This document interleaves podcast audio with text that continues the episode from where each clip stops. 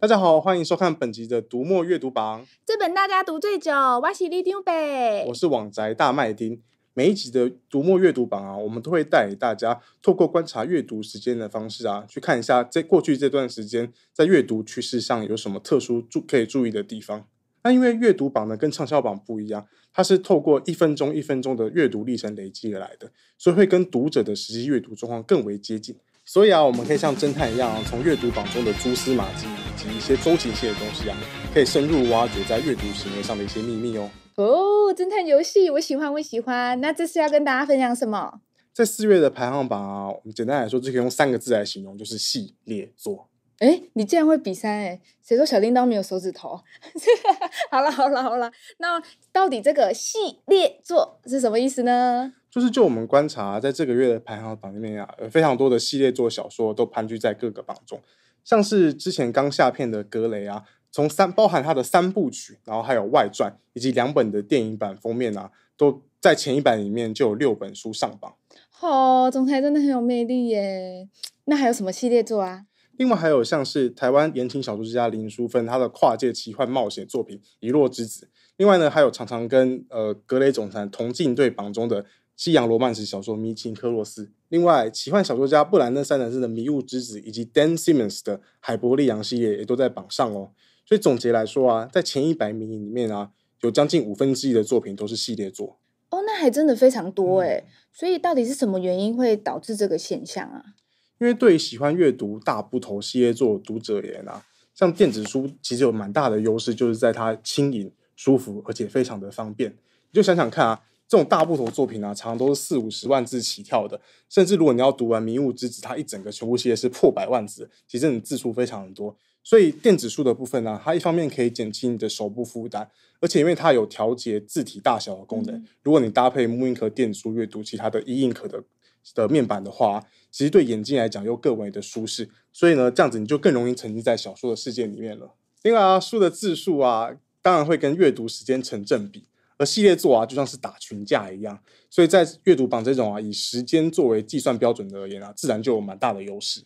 哎，对耶，我以前很迷柯南的时候啊，我常常跟朋友出去吃饭的时候啊，我就会把几集就带在身上，因为我怕我现在看完这一集，然后我也想要紧接着看下一集，哦，真的是重死我了。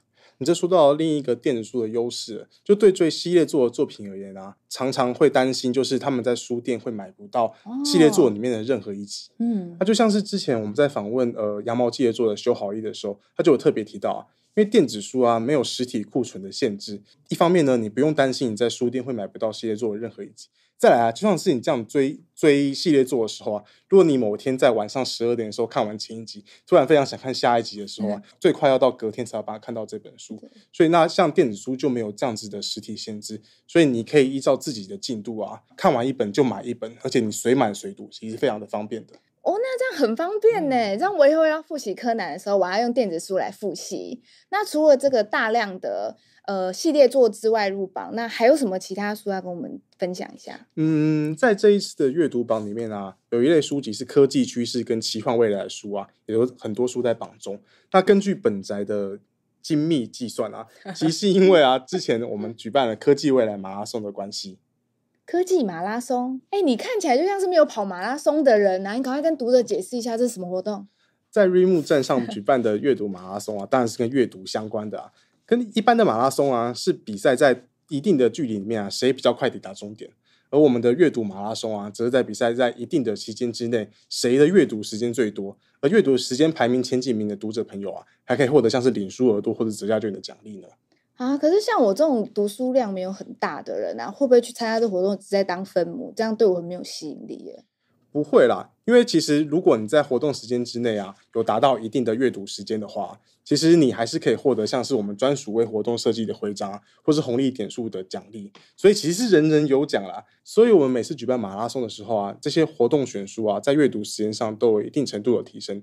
像在这次阅读榜里面，包含海博利亚、机器平台群众。数据谎言真相、钢铁人马斯克以及银翼杀手都是这次的活动选书。哦，通常听到科技未来这个词啊，嗯、都让人家想到一些那种硬邦邦的什么趋势书啊，或者科普啊。我、哦、没想到还有银翼杀手这些书诶。是啊，其实，在瑞木举办的阅读马拉松或者其他的阅读活动，我们其实都是希望能够鼓励大家跨领域的阅读。所以在选书的时候啊，其实我们都会尽量涵盖比较大范围的书籍，让大家能够从中找到自己喜欢的书。所以欢迎大家在我们下次举办阅读马拉松的时候，可以跟我们一起透过电脑啊、手机啊、mooInk 一起来开跑喽。哦，你讲到这，我脚有点痒，好想要。这样你香港脚发作？哦，不是啦，你就一直马拉松马拉松的，我还想要跑步哦。而且现在夏天也要到啦，需要靠运动跟饮食来减去多余的肥肉。从阅读榜上看起来啊，许多读者跟你一样啊，就是想要动起来了。其中像是燃脂生酮二十一天启动计划啊，其实在上个月的畅销榜里面啊，其实有蛮不错的表现，但是阅读时间其实就平平。那到了这个月啊，其他的阅读时间就有非常明显的提升，就是大家啊，大吃大喝过完年之后啊，就决定要准备开始呃运动，并迎接夏天了，是不是？那你要不要考虑跟我一起去运动啊？毕竟网宅之所以有网宅，就是因为因为你懒。好啦好啦，没关系，我们你就透过饮食来。控制一下好了。嗯，说得好。这次啊，有一本《食疗圣经》这本书啊，在畅销榜跟阅读榜上都有非常不错的表现。这本书整理了全世界跟营养学相关的临床研究，然后会诊了众说纷纭的食物讯息，并且教你一套非常容易轻松 follow 的饮食方法。对想要像我一样啊，通过饮食的方式改善身体啊，维持健康的人来说啊，是一本非常实用的饮食指南哦。哇，我们从情欲世界穿梭到科技未来，最后再到饮食运动来迎接夏天，这就像脑袋洗了一场三温暖呢。OK，有兴趣的朋友，请随时 follow 我们的阅读排行榜哦。如果你喜欢本宅跟李长博的介绍，也不妨按赞分享，让我们嗨一下吧。如果想要知道更多关于阅读榜的不为人知的秘密啊，也请继续锁定下一集的节目喽。读墨阅读榜，这本大家读最久，我们下次见。啵啵啵啵啵啵。